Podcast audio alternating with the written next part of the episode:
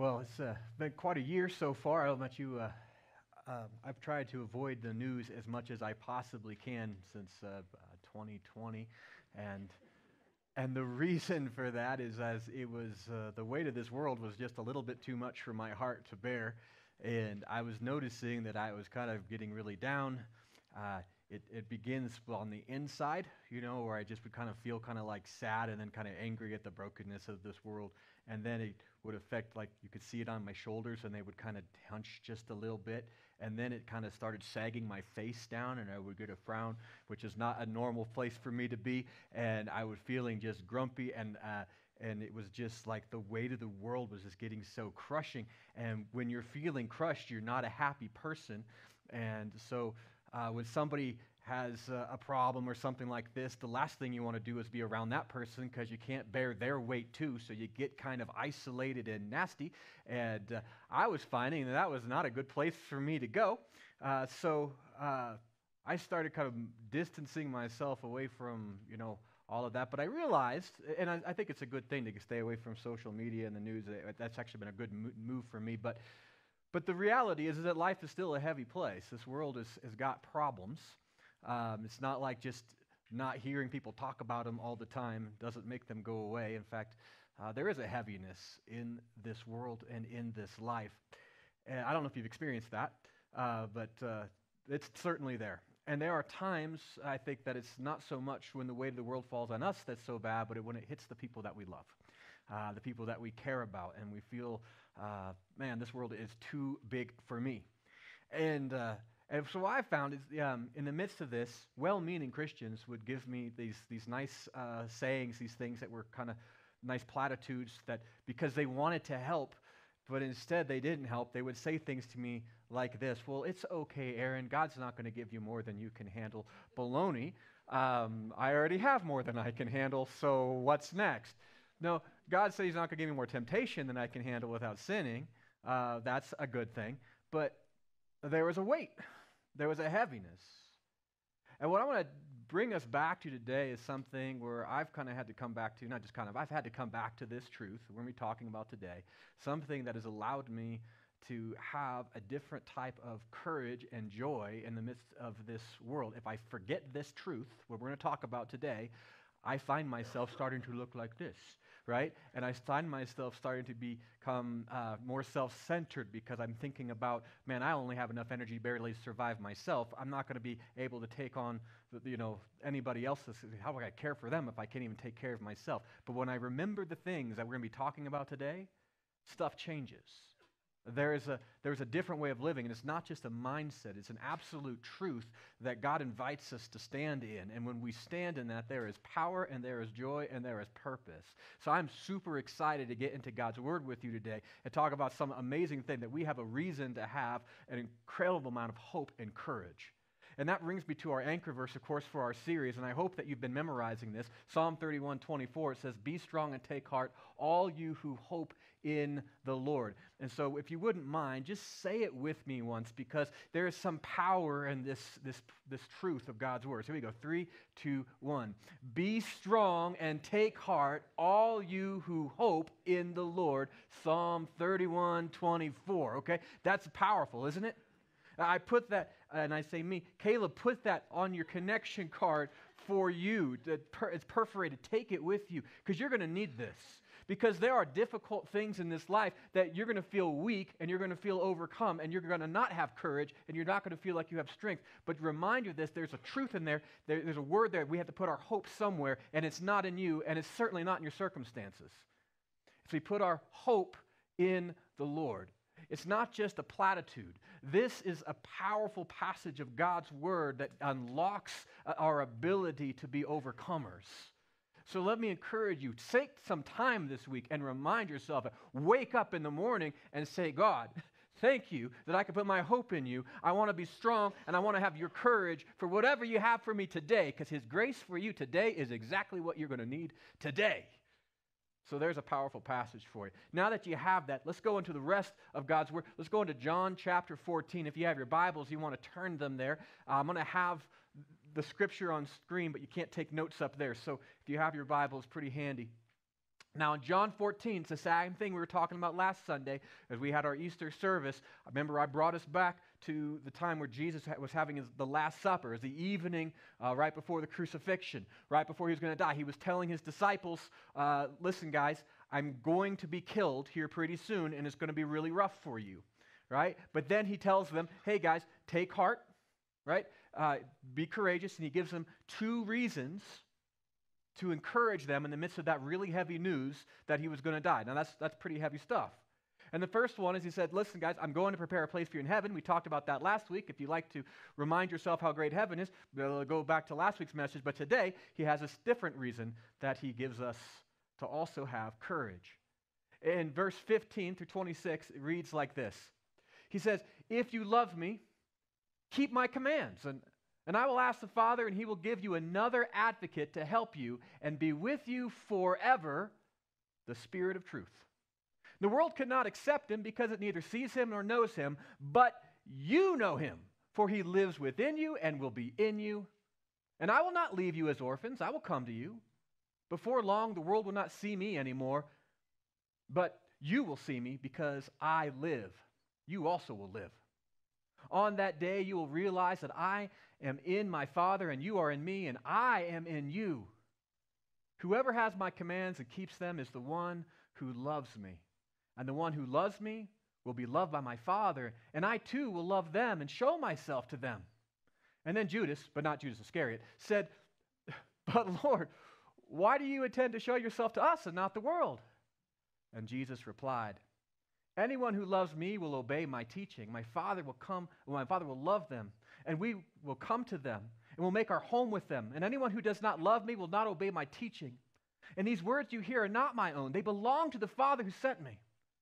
And all of this I have spoken while I'm still with you. But the advocate, the Holy Spirit, whom the Father will send in my name, will teach you all these things and remind you of everything I have said to you. Now, that's an incredible passage. And there are two really important themes I hope that you saw as Jesus was, was talking. The first one has says, uh, love equals obedience. You can't say you love God if you don't actually do what he says. That's, that's the very first thing. He says, if you love me, you're going to obey me. Many, many times in there. He's like, your love has got to be more than just a, a fluttery heartbeat type thing. It's not just a feeling. It's, it's born out in how we treat, how you treat me, how you act. But the second thing is, he says, the Holy Spirit. That's the second theme in there. And they're tied together. If you love me, you keep my, my commands. And guess what? Everyone who loves me gets my Holy Spirit. And the Holy Spirit is wonderful. Jesus is comforting his disciples with this truth before his crucifixion. And if you think about it, what a lousy time to tell his disciples, we would think from a human perspective, uh, obey me. Why? Because he's going to die at the hands of the Romans. You're like, well, your commands didn't seem to get you very far, Jesus. You're going to be betrayed by one of your own. You're going to be executed publicly. And Jesus says, but that's not the end. There's something bigger. And if I die, I'm going to send an advocate to you. All right? And this is going to be good news for you. And if you love me, then recognize the kingdom is far beyond your heavy, heavy circumstance that you're going to go through. And so we, we say that he's, he's comforting him with this. Uh, he's going to be taken away, but that's okay because when he goes, he's going to be able to send to them the Holy Spirit. And why is that important? Well, the first thing that we see in there is that God's Holy Spirit gives us God's presence one of the most terrifying thing for the disciples is that Jesus was going to be taken away from them. He is the Messiah. He had done all of the miracles. He is unstoppable. They saw him cast out demons. They saw him raise people from the dead. He saw them feed people when it was impossible. He could walk on water. He could calm storms. He could do anything. I mean, anything. And to lose that sense of security, to have the presence of Jesus, is a little terrifying because now it was not Jesus versus the world and they got to be with Jesus. It would feel very much like now it was them versus the world and Jesus had already lost. That could be terrifying. But Jesus reminds them, He says, Listen, I'm not going anywhere. I'm going to die. You're not going to see me for a little while. Then you're going to see me. But I'm still going to be with you. I'm going to be very, very real and present. I mean, the apostles could be, have lost heart, and I think for a few days they did. Uh, they said to themselves, We can't do this. Right? They were huddled together in the upper room and they were terrified of the Romans or anybody else, the Jewish leaders who would find them maybe and crucify them too. They were terrified of everything. And they would think, man, if, if only Jesus was here, we would be fine. And I imagine if you're like me, you felt that way from time to time in the midst of your circumstances. You're like, well, yeah, it was so much easier for the apostles. They could actually see Jesus and have share a fish with him, right? They would have a talk with them, and they would. I mean, Jesus is right there. So if you cut your finger, you're like, hey, Jesus, you heal this, please, right? It's easier when you see the Lord if God is with us. And Jesus reminds us, and he gives his disciples an amazing truth that no one throughout history ever had this privilege of that the Holy Spirit wouldn't just come to be around them, it would be in them. God would always be present physically with them, never leave them nor forsake them. That God is here. Now, let that sit on you for a moment and think about how profound this is because we take it for granted because we've been Christians for a long time. But this wasn't the case for right before Jesus had died and rose again. There were no Christians. In fact, the Jewish people where God had raised up, right, and to explain all these things, where did they have to go to make sacrifice to be close to God? The temple. And they didn't have cars. It was a long walk. And if you wanted to, be able to, if you wanted to to go before him, you'd have to go and be purified, and you'd do all these things, right? You'd have to go to the mikvah, go back, you'd make aliyah, climb up the steps, and be in God's presence, and then, you know, pray and hope that God would hear you. Even today, we came back from Israel not very long ago with some folks from the church, and, and it broke my heart because we went to this place that it's called the, the Western Wall, is like, known as the Wailing Wall. And there are uh, Jewish believers that come from all over, and they stand there and they stick prayers into a rock wall because it's the closest place they can possibly get to to where the temple once stood. Hoping that by shoving their prayers, there's words just a little closer that maybe God would hear. But guess what? God is here. Never leaves us. And we, we take for granted this amazing truth. There is not a dark night, there is not a, a place that I can go that God is not absolutely present with me. There's not a time nor space nor anywhere that I could go that He is not there fully. And it's not just like, well, Jesus standing next to me, because when Jesus was standing next to him, Jesus was also, he's fully man, right? And he was healing this person, and then that person, and then that person. But now we have God's Holy Spirit within us. He's fully aware and fully present at all times. And as, as we sang that song today, the very same God of the old covenant is the very same God that we have today, but now he is with us. I think at times that we feel like our troubles are so much bigger than us because they are. But I want you to hear this, church, that, that while God will, will certainly allow us to face challenges that are bigger than we are, He will never allow us to face challenges that are bigger than Him. And He will never leave you. And He carries us through the impossible. Things that you, you have no concept how we will make it through it. God is the one who carries because God is there. In John uh, chapter 14, uh, verses 15 through 17, it says here, If you love me, you'll keep my commands. I'll ask the Father, and he will give you another advocate to help you and to be with you forever. That's the Spirit of truth. Right? He's your advocate. You know what an advocate is? It's someone who, who gives you public support. Right? It's somebody who, who, who takes your cause, right? And, and is on your side. If you go to, to court, sometimes you want to have an advocate, kind of uh, be your lawyer, right? He's going to advocate your good, your cause. But God Himself, you, you don't even have an angel assigned to you, right? That says this angel will somehow be your advocate. You have God Himself is your advocate. Think about that. And this is, He's there to help you. Do you know that God, the Holy Spirit, didn't just reside within you so that way He could, you know, monitor you? and to see every time you did something wrong so he could give you a little zap. That's not why he's there.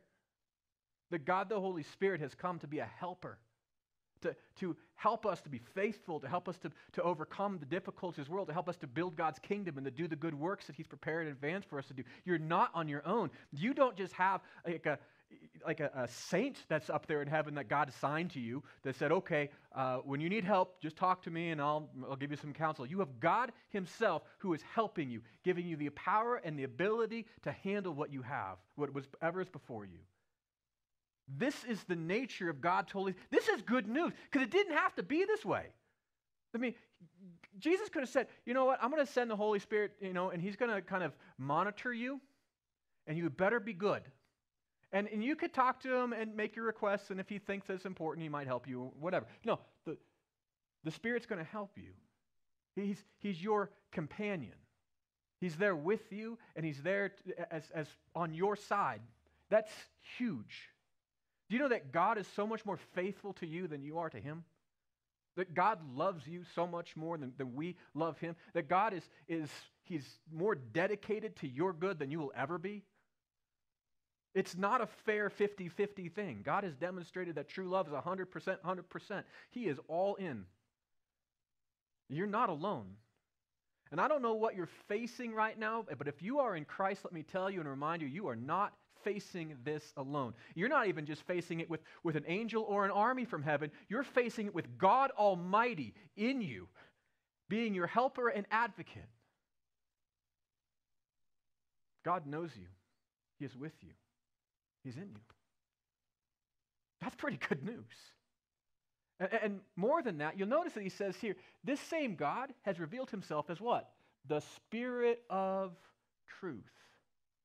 Which brings to the second thing that the Holy Spirit gives us is the Holy Spirit gives us truth. Now, in verse 6, right, earlier on, we talked about this last week, when Jesus said, I'm going to give you heaven, I'm going to go prepare a place for you, and you know where I'm going. And Thomas said, How do we know where you're going? Right? We don't even know where, how can we get there? We don't know where you're going. And Jesus says, I am the way and the truth and life. No one comes to the Father except for me. Jesus reminds us that He is the truth. And now Jesus says that the Holy Spirit is also the truth. He is the Spirit of truth. He is the same. It's the same God. That's amazing. And what is truth? Well, truth is whatever corresponds to reality. Whatever really is and reflects that accurately, that's what truth is. And truth is really helpful then. Right? If we want to make good decisions, we have to base them on uh, actually what's happening, not what we think might be happening, but actually what's there. And the more we walk in ignorance, the more that we walk at, at our own you know, misconceptions or bias, the worse decisions we make. I was uh, uh, talking with someone this morning, and they said were telling me an example of when they were uh, they had a car problem. They were changing out their oil. Felt underneath the, the car, and they felt the thing to drain the oil out, and they drained the oil, right? And, and then uh, they plugged that back up, put new oil in it. Going to change the car, and then started driving it, and then blew out the transmission because it wasn't really the oil they drained. Guess what it was? Transmission. They drained their transmission fluid, and uh, then they had twice as much oil in the engine and not any transmission fluid, and it blew the car out. Now, they thought they were doing what was right, but they weren't. In truth, they were doing something dangerous. How many times in our own life do people do this? We do what's right in our own eyes. That's why the scripture says there's a way that seems right to God, but the end there is death. Like, we do things blindly. We do what we think is best, but we don't always live by truth. And when we don't live by truth, it's not necessarily God's punishment, it's just the consequence of, of ignorance, and bad things happen. And they happen in all kinds of ways. I mean, there are times that we, in ignorance, try to fix relationships. There are in ignorance that we've made investments or we've tried to do things with our money that it just didn't turn out well. In ignorance, people have done some crazy things with their health, right? I mean, for some time. I mean, there was even like people were, the companies were saying that like tobacco was a health product. That wasn't good, right? Or methamphetamines or things like that. Like, as people, we made some bad decisions how to deal with health for times. We would cut people open, make them bleed for a while, trying to balance out the four different elements within them and thinking this is going to make you better. It didn't. Why? We didn't have truth. Isn't it amazing that the God who resides in you is not the God who's, who says, Well, I'm just going to tell you the way that I, I want things done? He's the God who reveals things as they actually are, which is why you can trust the Holy Spirit when He directs you. Because He knows more than you know. In fact, He knows everything, and He reveals it accurately. God doesn't make mistakes, He is the Spirit of truth. He corresponds to himself because God is self existent. He is the ultimate reality, and he reveals the world as it really is. It's why we can trust him more than we could trust ourselves. And it's really cool if you read this passage even further. He talks to the disciples and he says, And the Spirit of truth is going to guide them in that truth so that he would remind them of everything that Jesus had taught and said.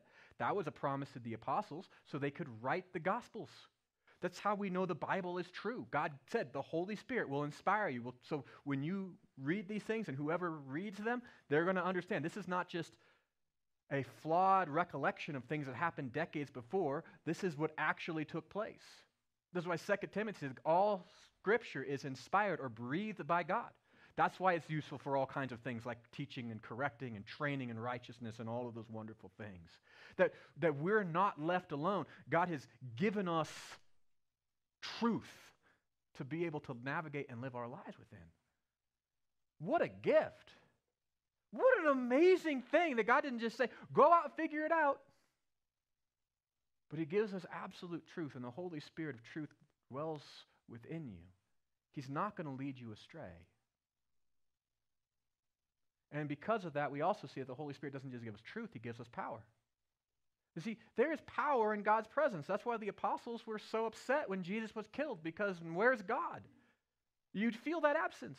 It's why I think just psychologically we'll feel a whole lot better when we see God on the throne in heaven, right? We're dwelling with him. He's right there. There's the presence of God. There's the, like we it, it, we see that and it's going to feel more tangible. But guess what? That very same God is already dwelling with us.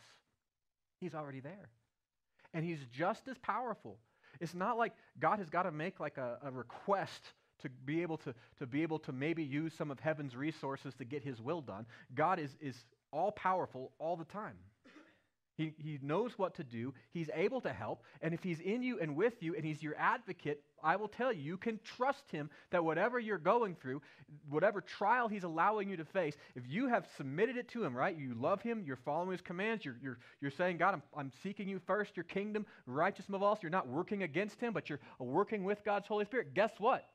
He's using whatever that brokenness is on your behalf. It's shaping you, but he's also going to help you become the overcomer. There is power in the Holy Spirit. There is power in God's presence. There's power in truth as well, isn't there? Is that when we remind ourselves of these things? I was having a conversation with a really dear friend the, uh, this past week, and we were talking about, you know, the, the, the economy and things and, you know, the, the perils of the U.S. dollar and all those things that are happening, and I could see fear on his face, right? Just like terror. Like, what are we going to do? And we just had that moment as we had that like that shared like, eh, right? But then we remind ourselves, but isn't God with us? When is it that we would ever put our trust in an economy? How silly. Or in a politician, or or or, in a, or uh, we would put our trust in money. How foolish! God could make coins come out of fish, right? This is not a problem for him. And I've seen it proved in my life for years. I should not have been able to pay my bills and to eat and to take care of my son. It should have been impossible by the numbers. Impossible. And yet, I never missed a meal, never missed a house payment.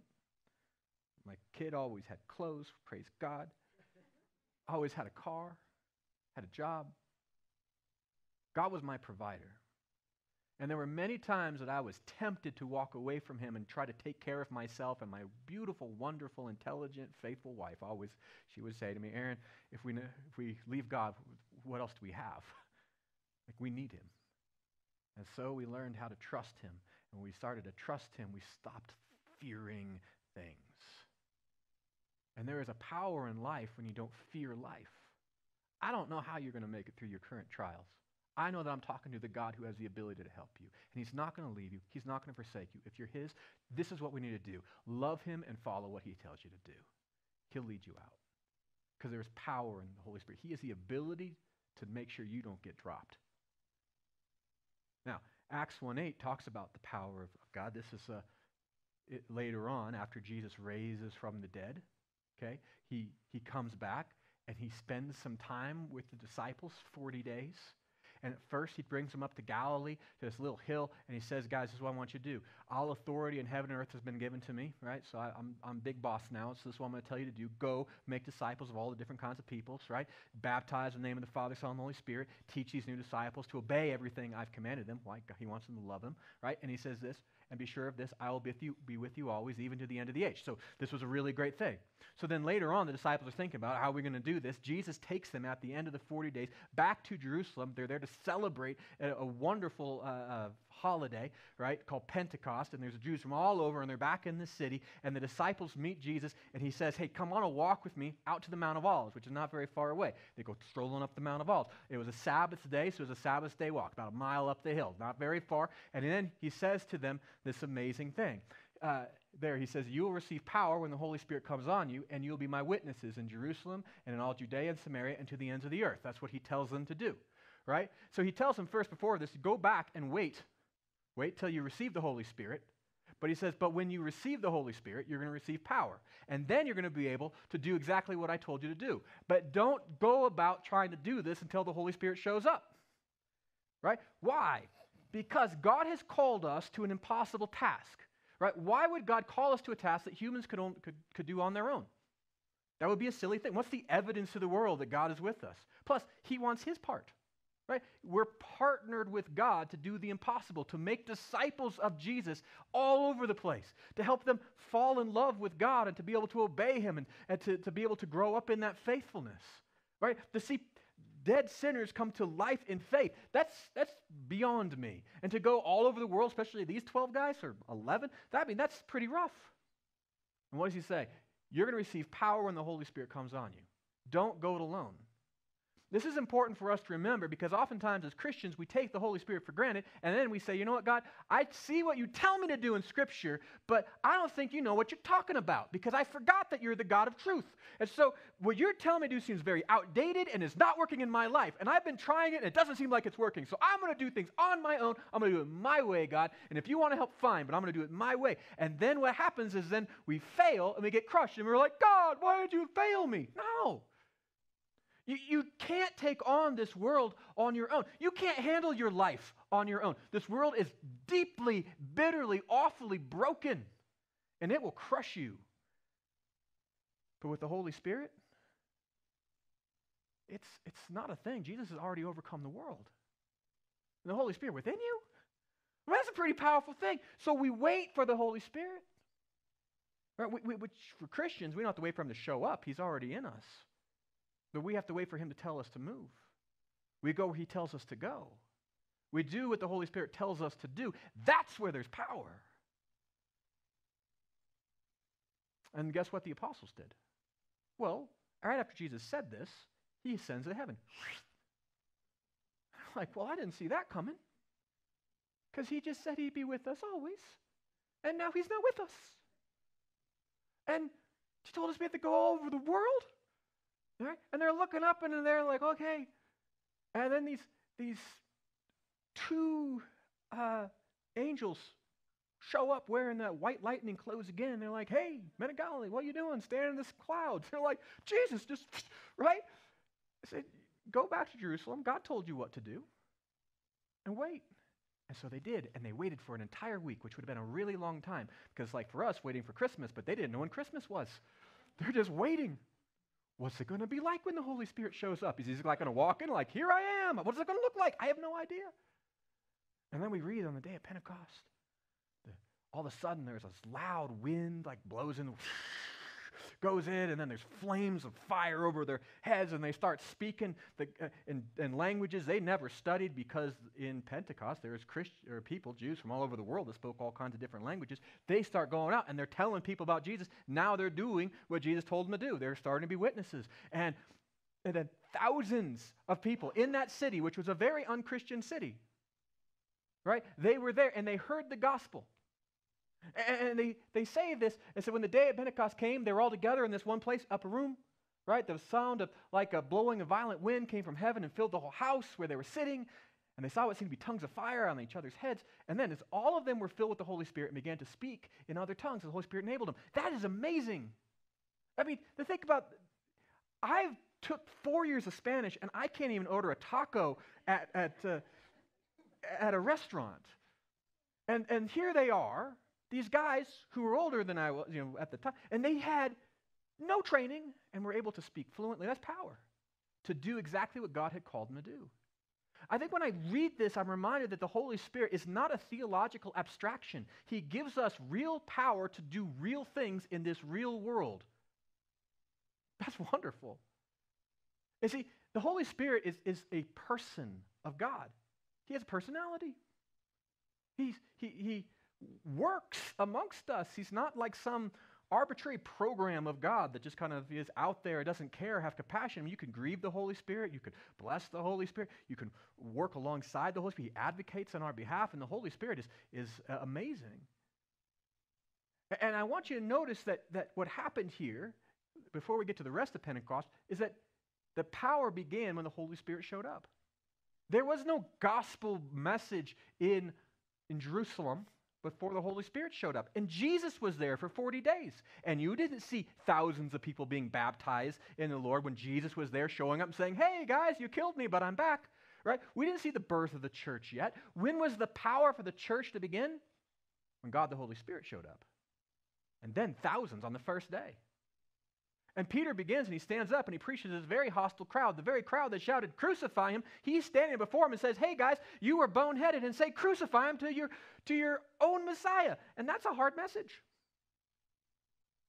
And, and when they heard this, the skeptical crowd, they were, they were, they were cut to the heart. And they said this, uh, when the people heard this, they, they said to Peter and the apostles, Brothers, what shall we do? And in the rest of the scriptures, what shall we do to be saved? Peter replied, Repent and be baptized, every one of you, in the name of Jesus Christ for the forgiveness of your sins. And get this, and you will receive the gift of the Holy Spirit. And this promise is for you and for your children and for all who are far off, all who call upon the Lord our God. That's an amazing thing. Think about this. That's a promise for you because you're far off. That they said, What must we do to be saved? And he takes it a step further. God's not just going to save you, He's going to empower you. He's going to bring you into His kingdom. He's going to equip you and empower you to carry out this great commission as well. And 3,000 people came to faith that day. And that's Holy Spirit power. And you look in your life and you think, man, there are impossible things. Think about the apostles were thinking the day of Pentecost. We are 11 guys holed up in a room, terrified, waiting on we don't know what to do an impossible task that even Jesus didn't do. And then the Holy Spirit shows up in 3,000 in the most hostile Christian city, uh, to Christianity city in the entire world.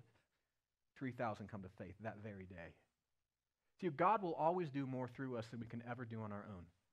Understand that. Your situation, your circumstances are not always what they appear. As a human, they may be impossible. But for God, nothing is impossible. So stand with God and wait for Him to move. And sometimes it takes a while. The apostles had to wait 50 days. That's a long time of just waiting.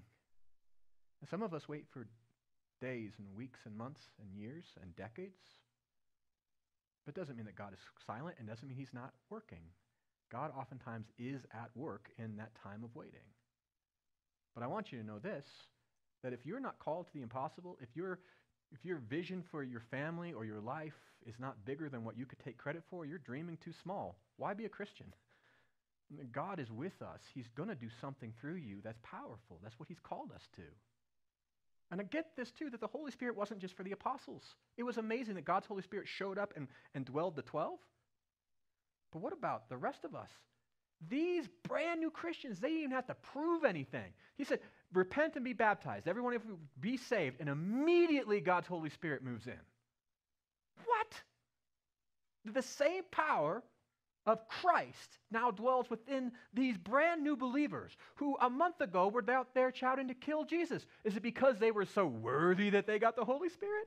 Was because their faith was so spectacular that God said, Well, I'll bless you also with my Holy Spirit. It's because they understood Scripture so well that they, that they received the Holy Spirit. No, they were ignorant of the new covenant. I mean, just barely got their fingers around it. And the Holy Spirit, the promise was for them. And it's not just for them. Notice it's not just for them, but for their children. And also, not just for their children, but for all who are far off, for us too. That God's Holy Spirit is at work even now, right here. He's doing something. If the, pro- the Word of God didn't promise us this, then it would be a foolish thing for me to even say that God would do this. But He's promised Himself to be, to indwell each one of us, not just the special few, not just the prophets or the apostles, but you. And who does He give the Holy Spirit to? To those who love God. That's it. That, that's the test. That's the thing. It, it, he's like, all who love God, that's who's going to get the Holy Spirit. And what is that love? Well, Jesus says, if you love me, obey my commands. You're going to be loyal to me. Right? We talked about this uh, uh, a lot this last year about that's really being faithful, isn't it? To be loyal to God is to be faithful. That's the, the fullest expression of faith. That's what God wants from you. He doesn't want for perfection. He could make you perfect. He's going to make you perfect. He's at work at that. What God wants from you is your loyalty. He wants your fidelity.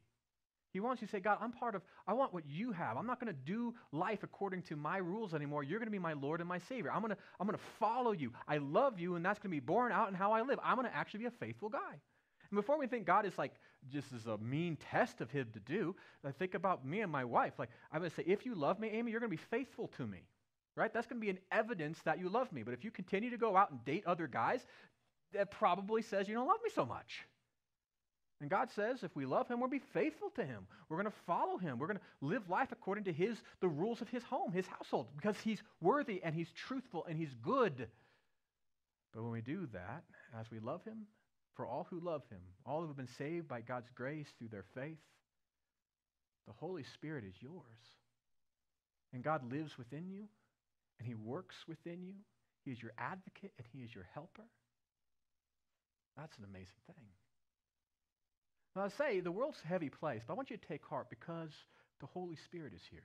Is the world still broken?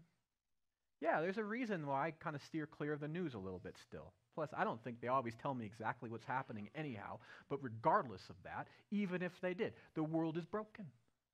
It's too big for me to handle on my own, but I know this that God didn't call me to save the entire world. He called me to serve the people that He puts before me. He called me to be faithful in my life right now to the people that are around me. He called me to handle the crises and the problems and the pain and the brokenness that I face each day, and His grace will be enough. He's called me to be faithful here, and His power will be manifest in my life here.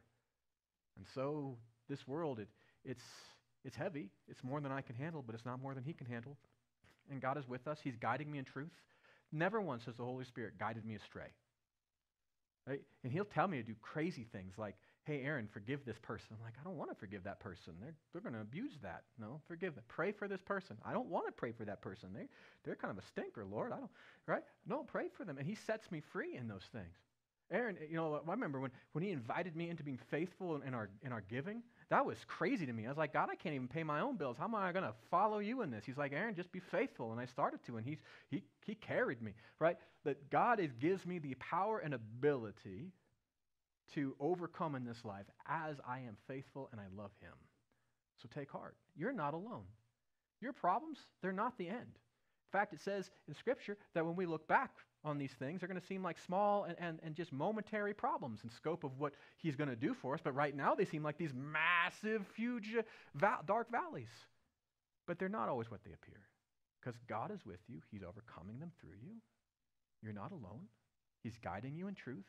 He has the ability, the power, the knowledge, the know how, and the resources to make it happen.